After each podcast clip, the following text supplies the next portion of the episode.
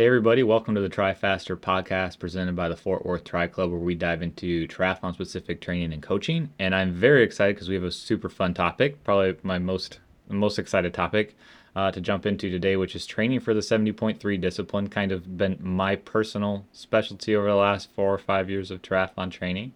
Um, and to help cover the topic, I'm joined by my friend and coach, Keith Kotar. How you doing, Keith? Pretty good, Michael. A lot better than last time. yeah. Uh, well, perhaps, but also you're in you're in Texas, so I want to kind of get to that. Um, you've been hit by some some pretty intense weather over the last couple weeks, and you've had to probably do some indoor training, like myself. Um, so I want to hear all about that and kind of get your updates. You've also had, um, I guess, leading into, or how many more weeks until your next marathon attempt? Uh, it'll be two weeks from Sunday, so okay. we're recording on Wednesday the eighth, so two and a half weeks. Yeah. So you're you're like finishing up some some probably some key workouts and getting ready for the taper. So I want to hear about Not that really. as well. I guess we'll talk. No key workouts. well, we'll we'll jump into it and and we'll have a quick conversation on updates both on your end and my end. Um, we'll also kind of cover some key news at the very end, and there's some drama surrounding Ironman uh, and the How They Train podcast we want to cover that we found pretty entertaining. Um, and yeah, let's just dive into it, I guess. Keith, since we've already kind of covered it a bit, tell us a little bit about the last couple weeks since we connected. Um, last we spoke, you were kind of coming out of out of your last marathon effort, four weeks to your next one, or five weeks to your next one. How's the training going on your end? So this last weekend would have been three weeks. So the exact middle, I, I, it was six weeks in between, and so I figured I would probably take like a week and a half or so to kind of get over it, and then get a couple good weeks, um, and then kind of taper down the last week. So right when I was starting to feel like training again, everything froze here in Texas, and uh, last Monday I was I was at the pool for practice in the morning, and then school got canceled for the kids, and then uh, there were accidents all over the place because it started to rain and sleet a little bit. So uh, the week that was probably going to be the hardest training week, last week and this week, I ended up missing basically all of the good stuff because it was frozen. So I took the trail shoes out and ran on the ice as much as I could. Mm-hmm. Um, there was one day that I tried to run. I think it was Friday morning. Friday morning was the only day that I wasn't able to run um, because the I took my trail shoes out and I just ran on the grass. And there's like a maybe like a two kilometer loop around my neighborhood that's all off road. And the ice was so thick that I couldn't even run in it with my trail shoes. It was probably a, close to an inch thick. So I was just kind of ice skating out there. So I went back. Um, so I didn't miss any running days really. I just uh, missed all the workouts because I couldn't really do anything outside and um, so that was kind of tough. Got in a couple good trainer rides, I guess. Uh, didn't swim for a few days. Spent some time on the Vasa, and uh, yeah, now now we're kind of back to normal this week. Um, and I was gonna go do a long ride today, and it's uh, 38 and raining, so that looks like that's gonna be tomorrow. so like a couple couple thoughts kind of come to my mind. One, I didn't see you sign up on Zwift. Are you participating in the Tour de Zwift? No, I don't know what the Tour de Zwift. This would have been a perfect opportunity for you to jump on on Zwift and kind of experience that. It's like so. Uh, I won't spend a lot of time on it, but the Tour de Zwift is like a fake grand tour that anyone kind of participates in with these stages that kind of runs like two weeks long. And you, just big race, fondo type online events. So they're kind of they're kind of neat. They're kind of fun. But my other thought goes to when it's almost 40 degrees out and I brought I brought this point up before. That's like the perfect weather. Bundle up and go out on a gravel bike. Yeah, except that we just got like four inches of rain in the last five hours. So that'd be fun. I don't I don't know. I think the trails are going to be a mess. That would be fun. That's the point of getting out there maybe, on the gravel bike. Yeah, like the one thing that I've certainly noticed, like doing way less road riding and then spending more time on the gravel bike, and this is kind of obvious, is when your speeds are slower, right? You can get out there in colder weather and still participate and enjoy it.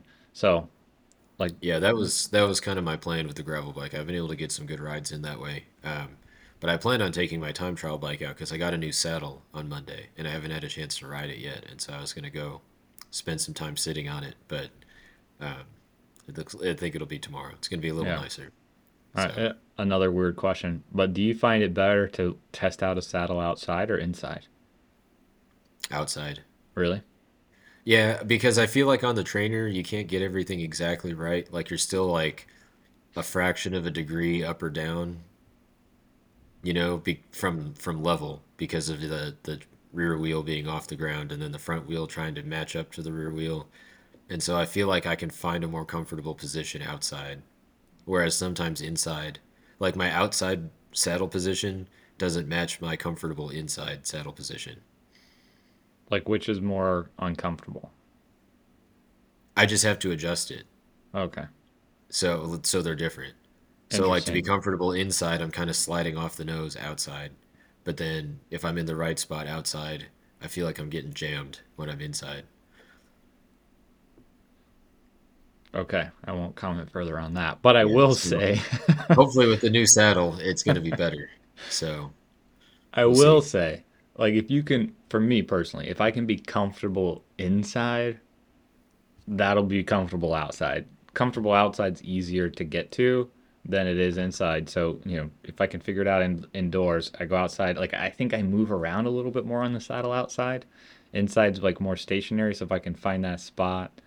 Um, and I know what you're saying, like getting the the front wheel level on the trainer is a little bit challenging, but um, I haven't run into that as a major obstacle. So uh, for me, it's all about being comfortable inside. You're good to go outdoors. Yeah. I've also only ridden the same saddle for the last 11 years, the exact same one. So that's probably why I have so Yeah. many issues. I'm, Oh, I'm hoping that my new you going never got, you didn't get a new version of it? No, it's the exact same one. Oh, that's So I'm hoping I got I got a specialized power comp and uh, I think I got the narrowest one, and so I'm hoping that it's going to help and I'll be able to sit in the right spot. Um, and I, I think I've talked about it on here before. I have a lot of issues in training and races with my saddle going nose down, and I think it's because I have to sit so far forward on the nose of my current saddle to be comfortable that I'm torquing the front end. And so um, I'm hoping that with this specialized saddle, I can put it all the way forward, but then I can sit back so that I'm comfortable on it. Mm. Um, I, s- I- so so I use that same saddle, and I kind of still slide around a little bit. On the trainer though, you're more static because there's like no bumps. You're not adjusting for like hills or you know going down a hill or anything like that. So it's more static, and I think I'm a little bit more centered on it. Outdoors yeah, though, I'm forward and back, and that's a really good saddle though. Really, really popular. And the comp yeah, one is great because it's the, it's the, well, it's not. I guess it is. It's like plastic. The shell is plastic, so it has a little bit more give in it too. Um, so that will hopefully give you some comfort. yeah. I thought about getting the fancy one. I was looking at it, but it was like a $220 difference, and it was 2.6 ounces of weight. I could just probably lose that. And then uh, I was a little Yeah, worried about carbon rails too, you know, I got the carbon shell and then the Right, it's a carbon metal shell. rails. Yeah, Um, they do but have the the one S Works carbon one is carbon carbon. Yeah, there's Yeah. there's too many versions of it. I think saddles is kind of crazy, but I did go carbon. But I need to get another one because on my gravel bike, I don't like that saddle, and I want to put a specialized power comp saddle on it. Because again, on gravel, I, what you're trying to, the most important thing you can really get, probably with any saddle, but especially on gravel, is comfort. So a little bit extra deflection on the saddle is going to be really helpful. Yeah. So really cool. Let me know what you think of that saddle. I've been riding that since I've been probably been on that for five or six years, and I Yeah. really enjoy it. No, I, I liked my saddle for a long time. I just I think it's kind of beaten up and yeah, I just I need to figure out the the nose down issue. No matter how tight I get it, it just I'll if I hit a big bump, I'll just go straight down. And then I'll spend Yeah, the the rest of the ride negative 10 degrees. well, that's like what's going on with the with your clamp, right? Is that not tight enough for using a torque wrench? Because it shouldn't shouldn't drop down like that. But the comp, this power comp, is a what they call a stub nose saddle, so you're not going to get as much leverage at the Right. pointy And I think that's if you end up sitting at the front. Yeah, mine's got a really long nose and I kind of sit forward on it and I think I'm just putting so much weight on the front that it dive bombs. Because when I took it to the shop, the guy was like, "Well, we could put some um, like some cement in there and and make it so it won't ever move. And then I was like, well, no, because then what if what if I need to move it? Yeah, So yeah. bad So how's your training though? Okay. Um, my end isn't too exciting. No marathons um, coming up for me anytime soon. Uh, so right now, I think like this is a really cool conversation we're about to have, jumping into the 70.3 discussion, how to build your season and work on different things. I feel like my training minus swim is really similar to some of the points we're going to cover. Overall, I feel like my run is good. I want to get my volume up. I want to get that volume up a little bit higher on the run though, because I again throughout this whole season, 2023, my focus I want to have like the best runs I've ever had on the triathlon side, and then clearly my goal is still sub three hours for Chicago in the fall. So I want a higher run volume. Hopefully, we're I know we're working up to that. You can't jump into that too quickly. On the bike side though, I feel really strong, and um, you know the trainer TrainerRoad they have their new FTP detection, and I use that, and it pretty much has me at what I was two years ago, even though I haven't had a lot of bike volume, which is which is good. And then most importantly, like the workout I had yesterday, which was just uh, some threshold efforts, eight by three minutes at at near threshold, just under threshold. Honestly, it felt good. It felt like legs weren't being pushed too hard lungs were, were fine with the effort. I could certainly carry that for quite a long time. So I feel like bike is good. I just got my tri bike back from the shop, a whole new front end. Um, so these efforts feel good, and right now I'm doing about half of them, half or the first half of each effort in the aero position for anything, you know, 90% or less um, of of threshold and and that again still feels good. It's certainly easier out of the aero position, but I can I can work into spending more time aero uh, as we move throughout the year. So that's the short update on my end. Feeling strong. Awesome. That's good. Um, and maybe that's something we should touch on too in the bike is is when to when to be in the aero bars and when to not. We'll talk about that here in a few minutes. Yeah, Oh, I that's do, I do have one more update, one more personal update. My bike might be coming soon. My my new road bike. yeah the SuperSix, right? Yeah. So I hope it's uh I hope it it it comes. There was a chance that I, I went to the bike shop the other day and he said that um the the ship date's been getting pushed and pushed and pushed and that Saturday was the ship day, the day that I coincidentally went in and we had he said we caught the ship date for the first time. So hopefully that means it's coming. Um and uh Awesome. I'll be on a I'll be on a road bike pretty soon. That's great. So. Good job, Cannondale, for making that happen. I know probably frustrating on your end to have the moving date, but still a pretty good outcome. yeah. So should we dive into the 70.3 Yeah. topic since I don't know how you want to break this apart, swim, bike, run, or early mid, you know, getting more race specific. But a lot of people training for 70.3s here in North America, at least, are probably thinking about their base training, um, building in building in the base, getting in the miles. Um, and and myself, at least me personally, I'm only thinking about biking and running. But a lot of other better triathletes than than I are probably also thinking about swimming. So how should we how are we going to break this topic down, Coach, and um, walk us through this a little bit? So I think we'll we'll start with kind of the the overall and what applies to all of the sports, and then we'll go into each individual sport and talk about what uh, what considerations you should have for swim, bike, run. Um, but I think in total, we're we're kind of starting the same way that we did the last the last uh, training specific episode, where we kind of want to progress toward our race pace, right? So we want to get more specific with time. And so I think on that last episode, we had mentioned funnel periodization as an option. So if you Google that, you can probably find a nice graph of what funnel periodization generally looks like. Um, this might not necessarily be the path for everybody, but um, I think it's a good place to start from and kind of see how your body responds. And so, uh, what that means is that um, on our graph is if we have on the x-axis, which is your time, and then on your y-axis you'll have the uh, intensity or the speed. And so um, you'll kind of have two lines on your graph, and one that's really, really intense and then starts high and goes toward the middle, and then another line that starts toward the bottom, which is not very intense, and then meets the other line, kind of toward the middle. So in that early portion of the season, we kind of want to focus on our speed and our aerobic capacity. And so I feel like that's something that we can do at the same time pretty well because when we're working on the the top end speed and that's intervals really like 10 seconds or less, you can probably go up to 15, 20 seconds, maybe 30 seconds, but then it becomes a lot less um, you know, anaerobic and much more aerobic once you get over over into that that time frame. So 8 seconds is really kind of the the longest it can really be maximal, right? Um, and so I think we can do both of those things at the same time because we're not going to have a lot of aerobic fatigue from our speed sessions. Um, in the beginning, you'll probably have some muscular fatigue and probably some fatigue like on your central nervous system. But then the next day after a speed session, you could go get in a fairly good aerobic session, you know, and, and not really have any consequences. And so I think that's um, I think that's an important thing is that we can kind of keep that top end at the same time that we're we're working on our endurance in the early yeah. portion. This is like such a big change from before you started being my coach and prescribing the workouts.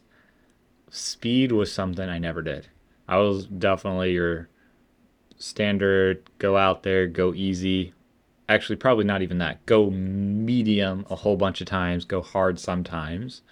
Um, and now this is kind of like I guess also emphasizing that more polar approach, like go really, really easy, get that aerobic base, but also hit it hard so that you can kind of create one a little bit more adaptation uh, and, and enhance your top end capabilities.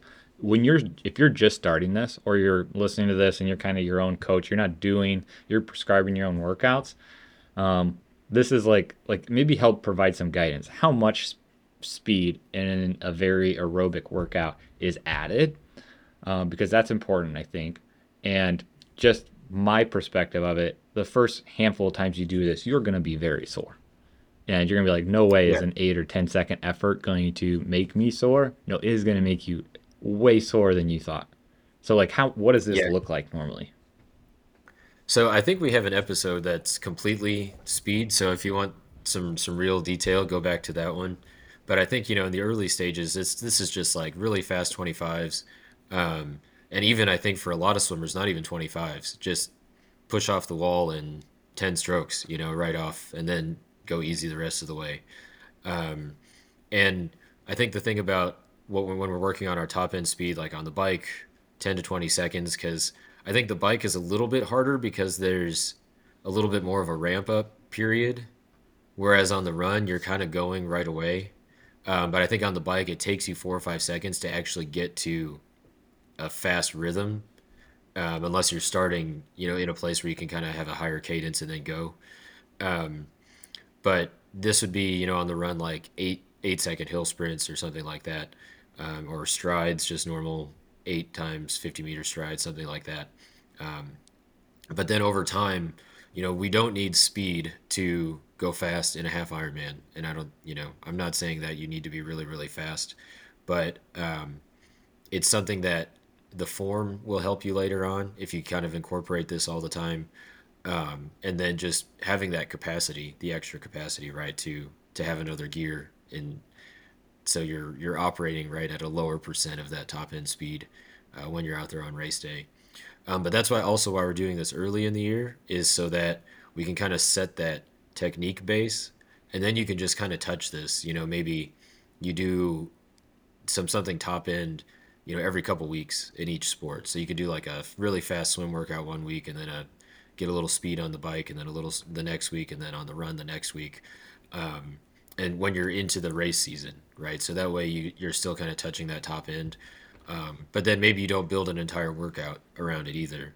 You know, maybe you're doing a a track session or a, some sort of tempo run you just do a couple strides at the beginning do 4 by 50 meter strides at the beginning just for the turnover get your body feeling that speed and then go do your tempo run. You'll probably have better technique throughout your tempo run, and then you'll also kind of touch on that that speed side. So we don't really need speed workouts once we kind of get to the race season. We can just kind of remind our body about it, you know, here and there.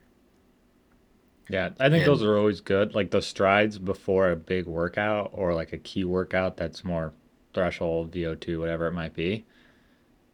Also, me personally, I, I'm interested in your take. Each like maybe there's four of them. The first one absolutely sucks and it hurts. The second one a little bit less, all the way to that last one where you're right. Like okay, now I'm, my legs are turning over and I'm feeling good. It's just it turns into more of the warm up than anything else. Yeah, that's right. And, and I think it helps with you do need to do more than one because your body's going to probably freak out a little bit in the first Yeah. one and then you'll you'll kind of get going after that. Um, and I think that just like the last point on this too is, you know, I think that people have looked at like traditional training methods and they think that people always just did lots of slow aerobic work all the time. Um, but I think it's kind of been masked, the speed has. So if you look back at like some old Arthur Lydiard work, you know, they run some crazy miles during the uh, during the preseason, but they incorporate things like hill sprints and bounding and plyometrics and things like that that are also speed type sessions, right? So speed doesn't necessarily mean sprinting. It could be maximal effort squats. Um, it could be jumps, you know, things like that too also count as speed um, because of the the energy system that you're using or maybe the muscular system you're using. Um, and I think most triathletes that are interested in coaching themselves, if you've read the Triathlete's Training Bible by Joe Friel, you know, he kind of references speed skills in the early season. I think he just does a really poor job of explaining it. And I think he kind of corrects that later because, you know, he came out with an edition like the fourth or fifth edition and said, oh, wait, half of the stuff I said in the first couple editions was actually not true. And so um, he comes back, read, read the most recent one if you're going to read one because uh, he kind of caught up to the science a little bit. Um, but he does reference speed skills. It's just not a clear, there's not a clear definition of what he means by speed in that book. Yeah. I think it's really interesting that you think the average triathlete that's coaching themselves is actually trying to read literature about coaching themselves. I think that that's hilarious, actually, because coming I, I from thought that that was a pretty realm, popular book. it, it it very well may be. I haven't read it. I coached myself in triathlon for ten plus years, uh, and probably performed better than I think most triathletes, age groupers, middle of the pack age groupers, are doing it themselves. They're doing it with the Saturday coffee ride. They're doing it with the easy Sunday long run, and then they're mixing in swimming, biking, running throughout the week. Just hey, that's the world I was in. Maybe my perspective isn't right and you're accurate, and I was being a fool. But my perspective is most triathletes are just opening up triathlete magazine, taking that taking that training plan, putting it on the wall, finding something else online, and uh, and then modifying it to fit their lifestyle. And that's okay because like we need people to just participate in the sport, and I think that that's what makes triathlon so fun. Like you can become active and you can do it that way. But what's the next Right. step? And I think there's a lot of steps, right? Like some if you, hey, I want to be self-coached, but I want to take the next step, then it's becoming and reading literature and trying to be more sophisticated in your own training approach. That is not the average, I don't believe. Uh, I think there's a group of the average that then decide, like when they decide to take the next step, they decide, okay, do I want to hire a coach that's going to do all the reading and literature and understanding the, you know, the science behind actually becoming a faster athlete, or do I want to do it myself and try and figure it out? And both th- those are two. That's much more than average. Both of those. Yes, I've spent days reading. My home library is much different than most people. So Yeah. uh, there's a there's a handful of books about hockey up there, and then there's probably 40 or 50 sports science related books. So it's a lot different than than the average shelf. My shelf has zero, and I coached myself for, like I said, 10 plus years. And I think, honestly, that's how most triathletes are. It it probably is. Uh, so Well, I hope, I hope so you're learning something from this too. Is like, hey, this this is when when people are reaching out to you, and they're saying, yeah, hey, you know, Keith, I want to talk to you about coaching. That's where they're coming from. They're not coming from like I understand anything we're kind of covering today. They're coming from that triathlete yeah, magazine thing ripped out and posted on a wall. That's it. Yeah. I always try to steer, and we're we're getting a little off topic, but I always try to steer. Uh, whenever I meet a new client, I, I try to kind of lean the conversation to where I can learn a little bit about their their knowledge base and their background, um, not just their physiological background, because that's obviously a staple of that conversation, but trying to figure out, you know, where they're coming from uh, helps too, because that kind of tells me what kind of attention they need. Um, Yeah. You know, or if they're, you know, you, you do find some people that want to know exactly why they're doing everything, and then some people just want to like tune it out and, you know, they just want to do the workout. And so I think that's always, there's always a contrast there. I'm somewhere in between. Well, probably more on like un- I like understanding the why, but I uh, you know you, we've been working together for a couple years. I also love the fact of like not having to think about it as much. Or before, even if you're a self coach, you're constantly trying to figure out the next day, and that's com- that's complicated. Yeah. All right, let's get Yeah. back to let's mean. get back to the point. Okay. So now uh, we've kind of gotten through the early season and we're moving we're moving along in our funnel. So now kind of in the middle of the season, what's going to happen is all of that higher end work, we're going to start to slow it down. And so we're kind of coming into what people would traditionally call like VO2 max work, which um, you know, if I coach you, you've probably seen that I'll put like VO2 type workout into TrainingPeaks. Um, that may or may not be actually true of what the um, energy system is that we're using in the workout. But I think that's what people's definition is, and we'll maybe maybe in a later episode we can spend an hour dissecting exactly what all these different uh, energy systems are. But um, and then it'll kind of back down to where you're like just over your lactate threshold, right? And then on the other side, that really easy aerobic work, we're starting to lift a little bit, and so um, this is kind of where you start to figure out, you know, like what kind of athlete you are, um, because if you're going to be at the pointy end of the race, right? Um, obviously, for a 70.3, we're not going to be um, above our threshold the entire time because it's even if you're, you know, a, one of the top age groupers, you're still going to be in the four hour range.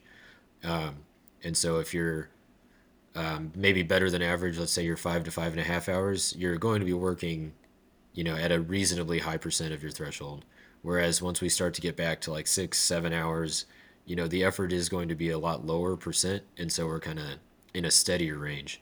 Um, so what's happening is our that aerobic side, we're going to slowly lift that throughout the season until we kind of find that race pace. Um, and then once we get toward the race season, we'll spend a, more and more time kind of in that zone, say like 80 to 85% of threshold for most people, depending on on your your background in each sport. Um, and so then eventually our funnel is going to meet when we get close to race season, and uh, we'll be spending lots of time just below, just above race pace. Um, I don't like to spend a lot of time at race specific intensity because I think that you can kind of find it, and depending on the athlete, you know, it might be better to go a little bit over 70.3 race pace because then we're really going to be pushing like that sub threshold effort. Um, and then some athletes if we go above their 70.3 race pace, then we risk going over that lactate threshold, and that could cause, you know, different types of problems. And so we want to uh, kind of find that happy medium with the athlete, with your ability level, you know, find your race pace, um, and then figure out kind of how much wiggle room you have on either side. Um, and like we talked about before, um, with like threshold testing and things like that, your your functional threshold power on the bike is not necessarily your lactate threshold. Those are two different things. And so you do just kind of need to be careful. You could be doing threshold watts on the bike, but not at your lactate threshold. Um, and so that's just another consideration to kind of take into account.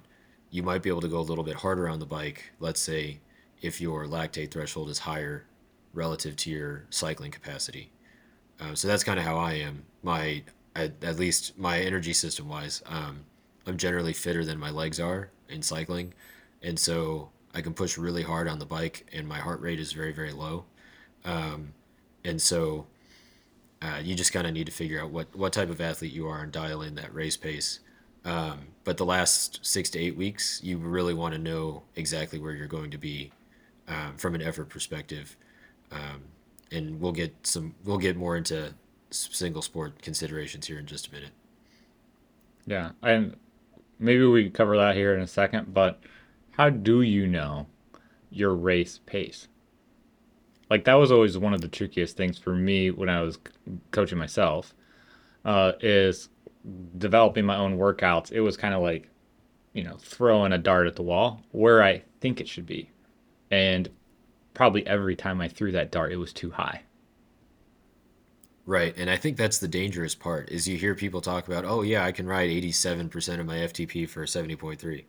And then or you see that like a pro can ride 92 or 93% of their FTP for a 70.3 or even higher sometimes. And it's just you can't you can't copy that one because that pro is going to ride an hour and 58 minutes.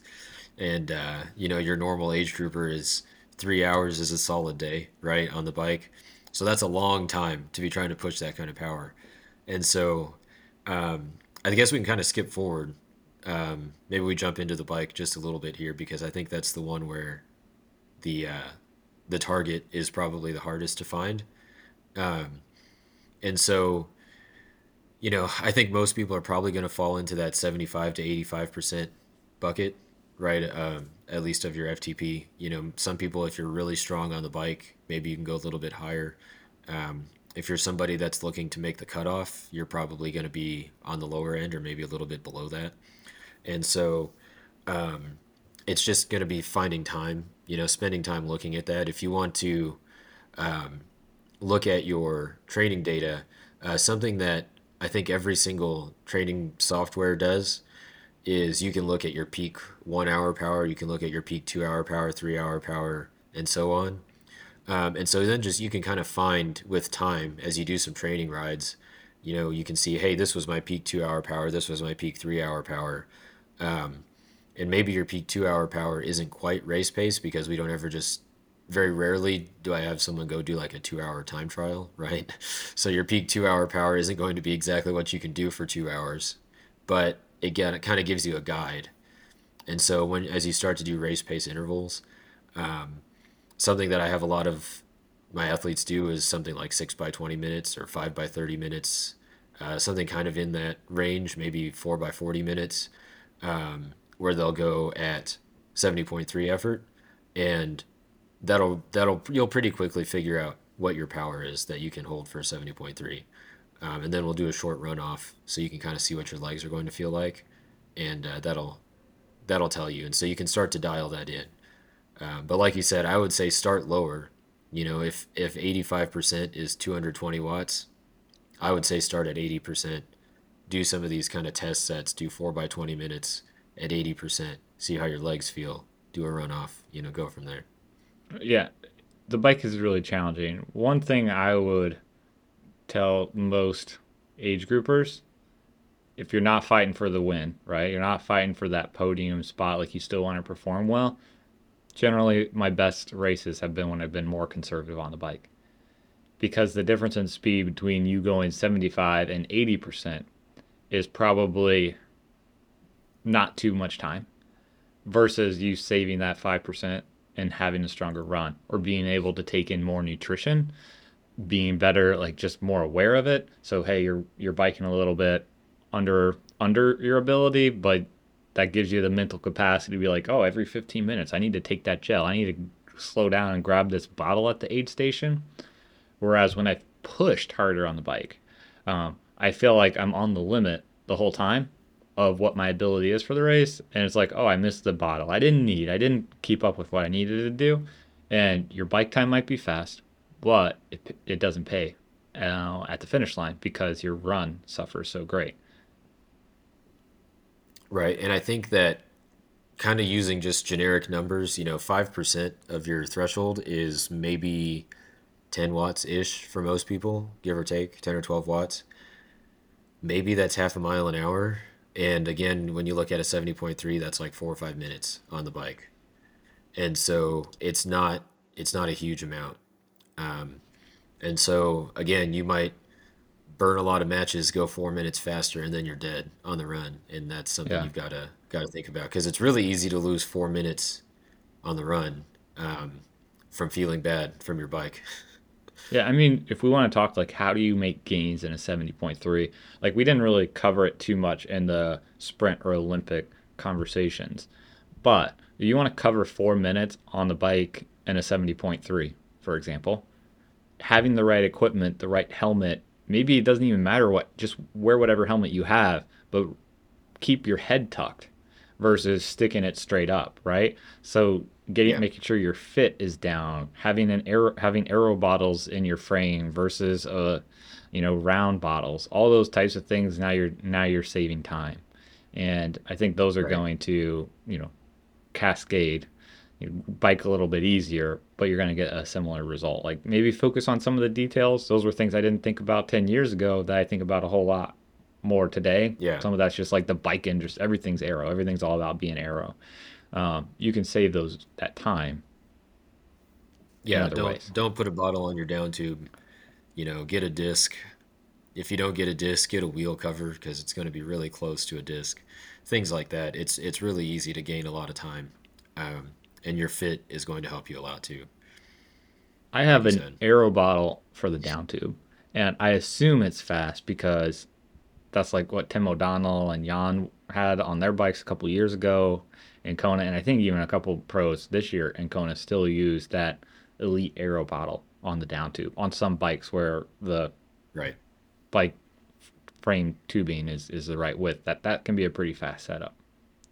Yeah, I should say don't put a round bottle on your down tube. Don't put a round bottle on the down tube. Bad idea. And if you want to do Um, aerodynamic testing at home, there's a few ways to do that. Maybe we talk about that as its own episode. Yeah, and good uh, we can, and good luck doing it. Because there's a lot of bad aero testing. If you look at it on YouTube, just people just being fools. It's funny actually. Yeah. I, I think the I think the cleanest way, and maybe somebody can find a, a better way, is to uh, roll down a hill, a very long hill if you've got one, because you'll get to really high speeds and you don't have to generate any power, so you reduce the number of variables. Um, That's yeah, true. so I think Like that's the, that's the best way ride do down it. Snow Canyon in the same position and see how long it takes you. But there's Yeah, still influencing factors like wind. And yeah, wind yeah. You, changing to do five miles an hour or a couple degrees is a big difference.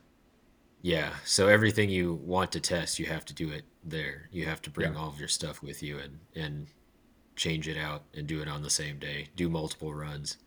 Um, but yes, we we've got a spot out here where we've got two big hills right next to each other, and so you can roll down one, and then uh, you'll you'll roll up the next one, and then just mark where you come to a stop, and then you can kind of do that a few times and see if anything really changes, because you'll get up probably at least 35 miles an hour on the first down, and so you get up to a, a high enough speed that you'll know if you have any drag issues, um, and then see how far you roll to a stop on the next hill.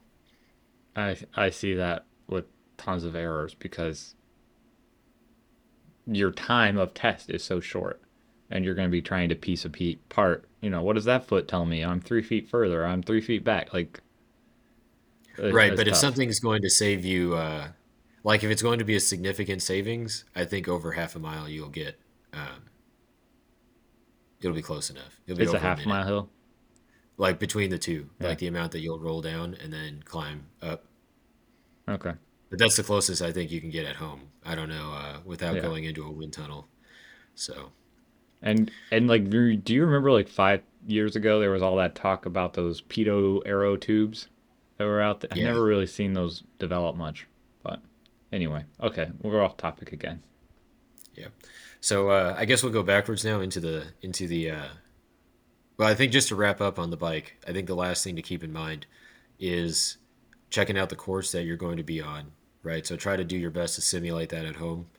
Um, whether it's on your, if you've got a fancy smart trainer that can, if it's a really hilly course, it'll go up and down for you, um, or at least try to find a course that's going to be similar. If you're going to St. George, good luck. You probably won't find something close to your house that's like that, but most other rides you can probably uh, find something kind of similar uh, where you are. Um, and then I think the last thing was make sure that you spend time on the bike you're going to race on and in the position that you'll race on. So, you know, going out and doing, if you're going to go do six by 20 minutes at 70.3 power, don't go do it on your road bike. That's the workout you go do on your time trial bike. All that really fast riding that you did in the, the base part of the year, you can do that on your road bike.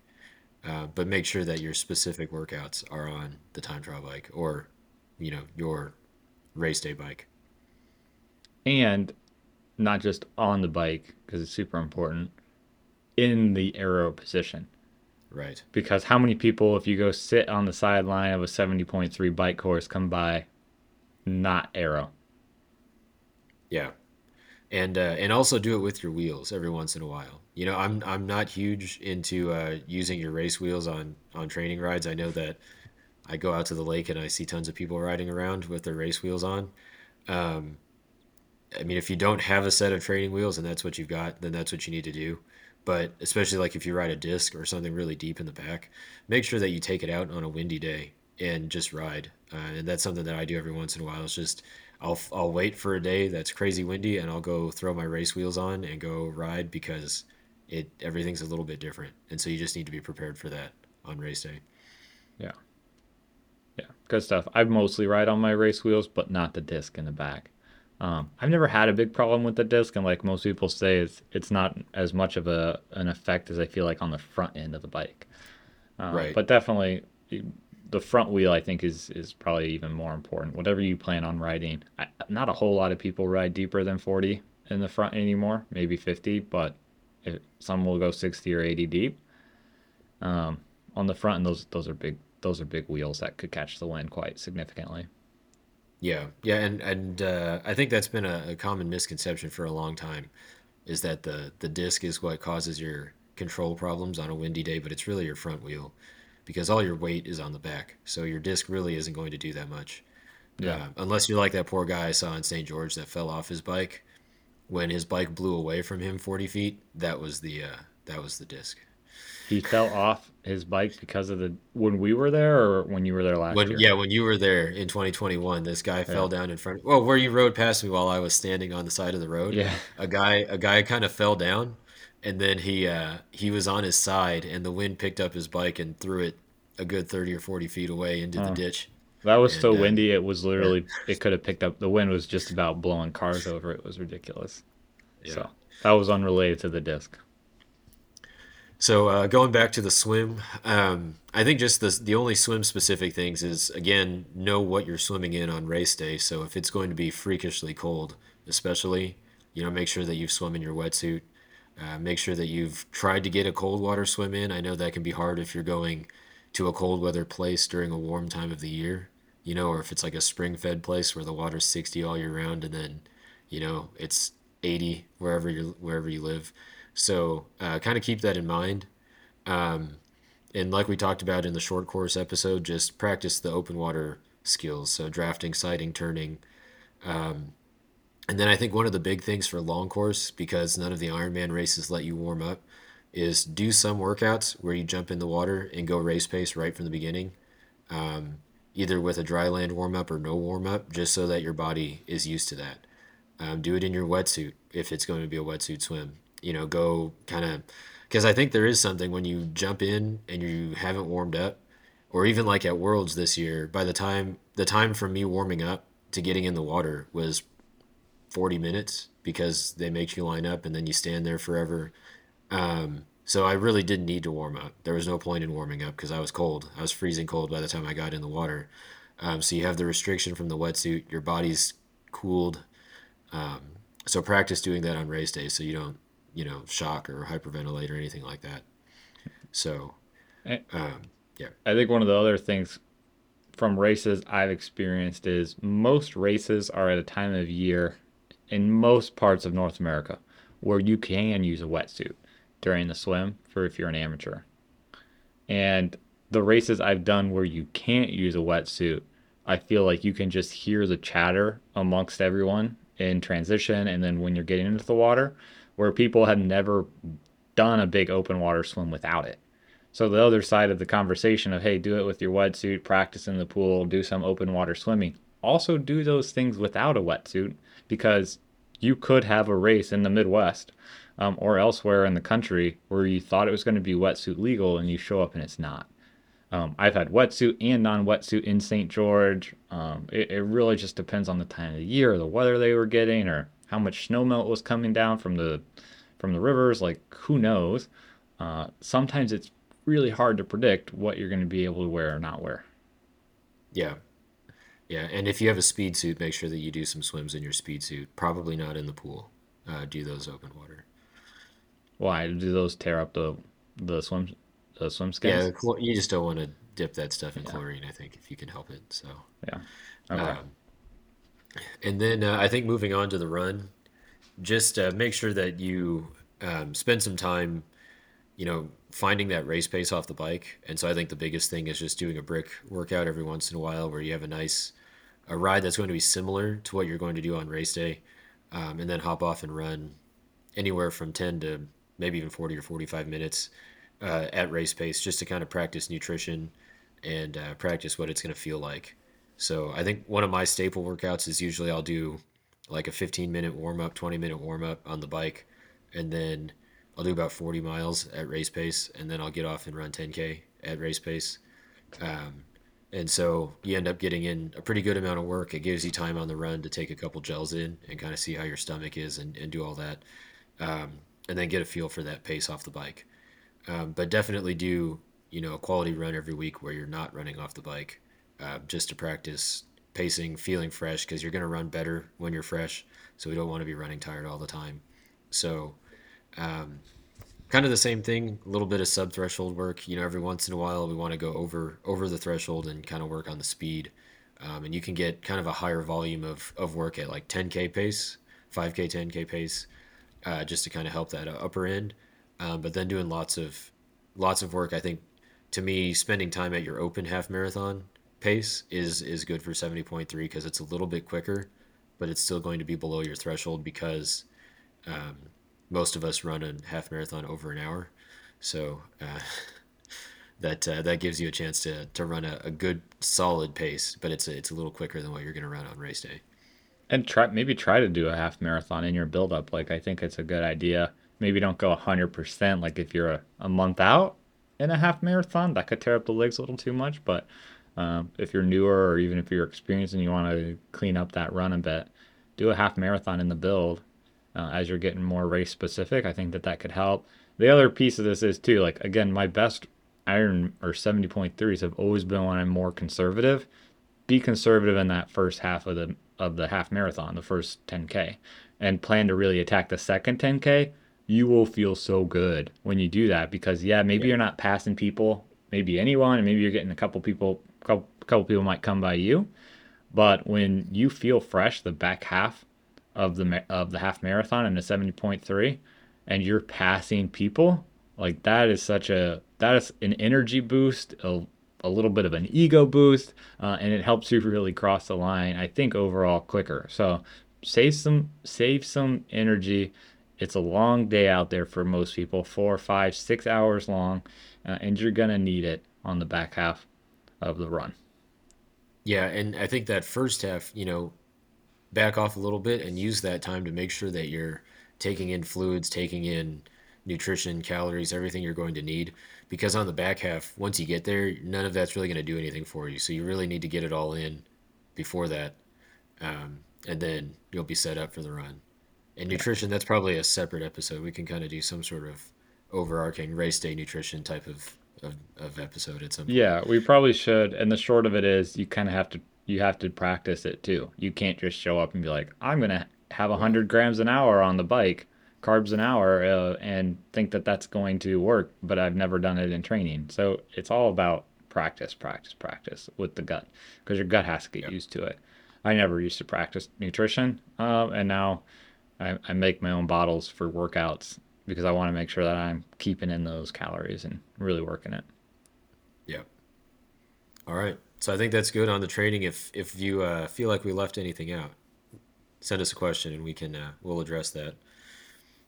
Awesome. So there's some news, and I want you to help catch me up because I didn't listen to it, but you you were telling me a little bit about it on the How They Train podcast. There was a pretty interesting conversation that went on. So fill fill us in. I'm gonna go listen to it after this, but like let's you talk, you tell me about it. Let's talk. So we normally try not to talk to, about other podcasts by name, right? Because we're not promoting everybody else. But the uh, the How They Train podcast, there the host is Jack Kelly, and uh, it's a it's a really good podcast. Um, and it, he generally has like pro triathletes on or coaches, and they talk about training. Um, and it's really it's really good. They have generally the interviews are pretty long, um, and they get really in depth, more in depth than you know when you go listen to Joe Skipper talk to Bob Babbitt or something like that. That's more of a learning about him as a person. But uh, this podcast, it's really kind of the nuts and bolts of training, which is pretty great. Um, but in the most recent episode, he had Andrew Messick on, and I think that Ironman is kind of the center of triathlon criticism right now. Um, whether or not you agree, you know, I don't, I don't know, but um, he had Andrew Messick on, who is the CEO of Ironman, and he asked him some pretty tough questions, kind of about, you know, Kona and splitting the men and the women, and you know why why they're splitting um, as opposed to just moving away and doing a rotation, things like that. Um, and then he started to get. Uh, at that point, I think Messick was getting pretty heated. Um, which I'm, I'm not really sure why. I think he, he was more heated in the beginning when the questions weren't really that intense. And then uh, as the podcast went on, they kind of shifted to talking about the pros and and uh, Jack was asking him about you know pro pay and their percent of the revenue and comparing it to team sports, which I don't think is really a fair assessment because uh, team sports are a lot different than triathlon as far as their business model. Um, and uh, Messick brings that up, and I think he did a really good job defending Ironman too. And I kind of agree with most of the things he said. Um, but go back and give it a listen. Um, eventually, Messick just hangs up after uh, he says they've gone over time, and then he kind of says goodbye and hangs up.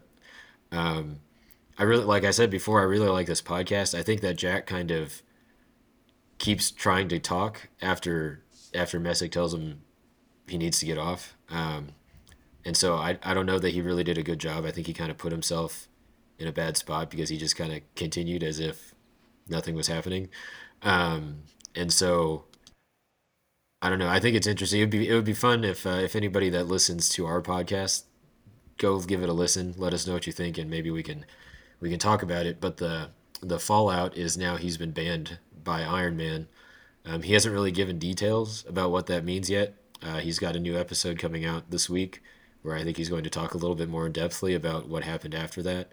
Um, and so I think that for me, this just brought up the question of what is what is everybody's view on Ironman right now? Because you know, seeing the ban for me, that kind of made me feel a little more negative toward Ironman. I don't mind. We've talked about World Championships on here. I don't mind the split at all. I mean, I don't like the split. I don't mind the. I don't like the move. I don't.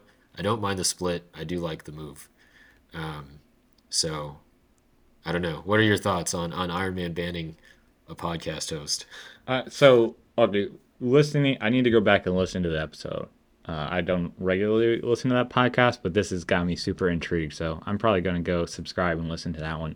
Um, my thoughts, and I don't know anything details, is that like perhaps for Jack to get that interview, he probably made the request, probably submitted, here's the things I want to talk to you about. Here's some of the questions I'm going to ask. Maybe like maybe they maybe Ironman even asked for all the questions that you want to kind of cover. And those were not the questions that landed in the podcast. So my gut is Jack from how they train probably went outside the bounds a little bit of what expectations were. And just from a from a pure media perspective, I wouldn't be surprised of the response for for Andrew to hang up and be like, "Hey, this is like we're getting off of this, and this isn't what we are going to talk about." Um, but from a pure like, "Hey, triathlete," and you know, I want I want to I want Ironman to address some of those questions. Um, I think it's a good thing that they were asked, right? You got him on the line, you're recording, throw the question out there. Be a be a tough reporter, ask fair questions, and that's what sounds like. That's what he did. Now, um, it do I love Ironman? No. Do I hate Ironman? No. Uh, I think comparisons to pay and other sports, and again, I haven't listened to it. It's a it's a tough thing to make because the life of Ironman and triathlon is not the professional field, and even the PTO and everything going on. Like they're creating more opportunity for pros, but it will never be that. Uh, in our last episode, we actually talked about some of the paper pay that pros receive. Um, and actually, I, where did I see it? Like, was it TriFind or somewhere else? They actually posted a pretty big article of all the winnings of all the top professionals, and some of the some of the winnings are actually quite substantial. But the list isn't that long, where I would consider it truly livable, right? Because you got to those athletes also have to pay for travel and equipment and bike maintenance, tons of other things. So like really livable uh, at, at a high level, like you would think of a normal professional athlete in, in another sport. It, it doesn't really compare well.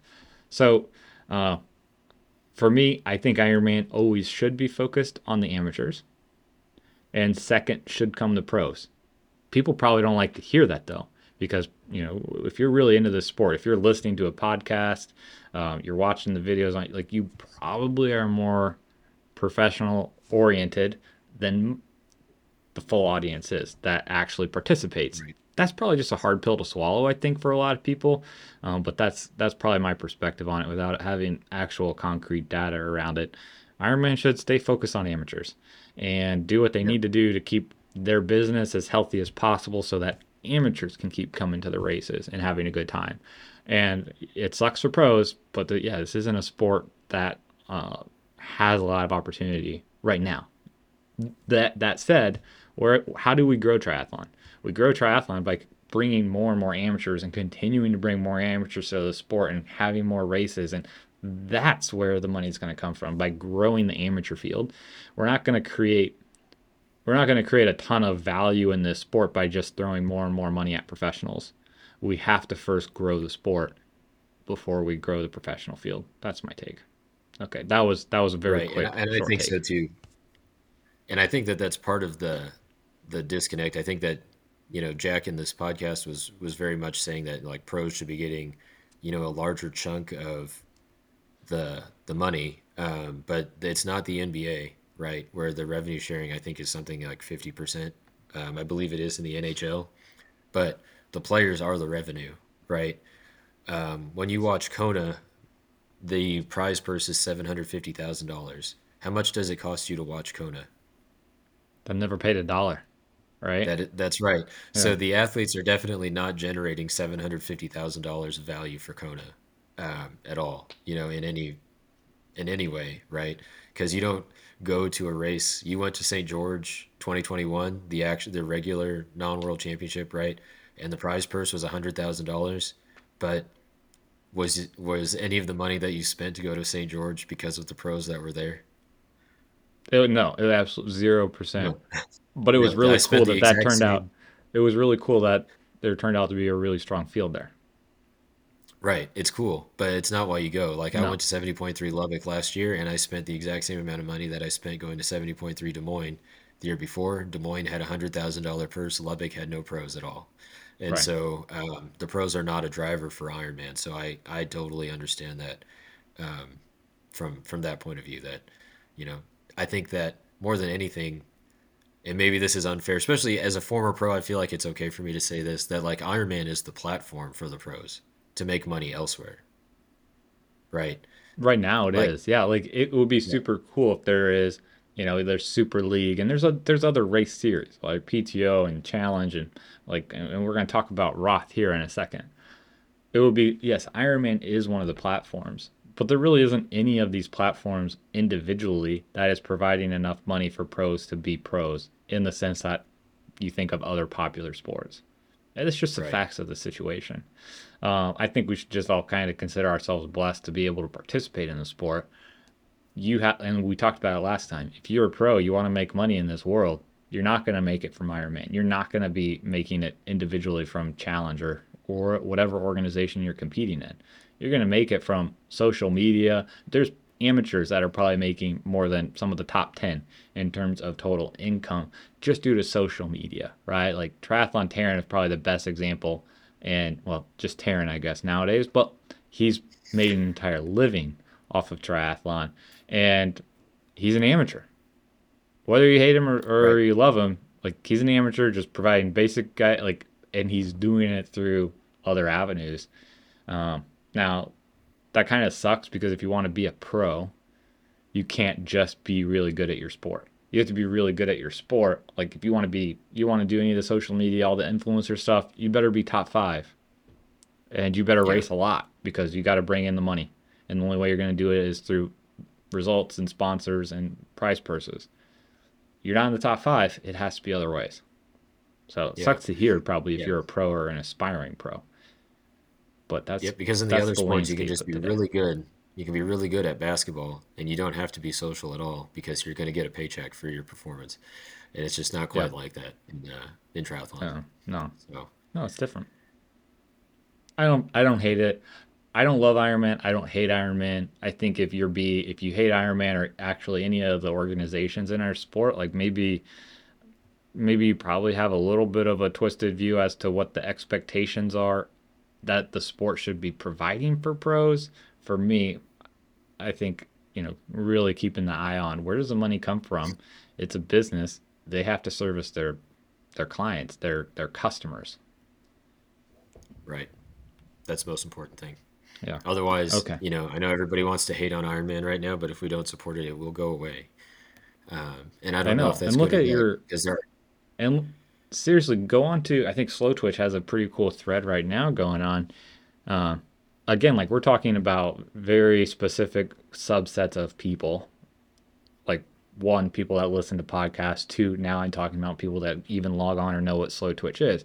But like, there's a thread on there talking about local races and the number of races that there used to be 10 years ago versus today. Um, and it's I like I don't know of anywhere that we can find numbers or statistics to kind of back this stuff up. But the conversation that I saw on there the other week is that in general across the North America we're seeing less local races.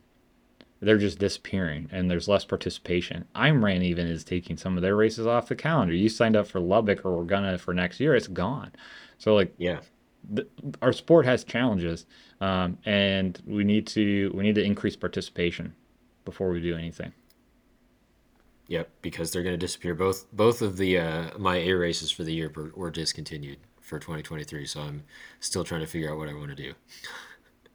What which one? Which uh, Tulsa? I was going to do Ironman Waco. Waco. Oh yeah, that's a well. You you lucked out then. That was that would be Yeah, horrible. probably, but yeah, there uh, nobody wants to go there. I wish that that race was still in Austin, but uh, yeah, Or I mean, if you pretty much finished it last year, you were probably close to a Kona spot. So yeah. All right, so then I think uh, the last bit of news we had was um, Challenge Roth, yeah, and uh, their their male start list came out. I think the female one comes out tomorrow. Um, but uh, what stands out for you on the uh, the men's side so far?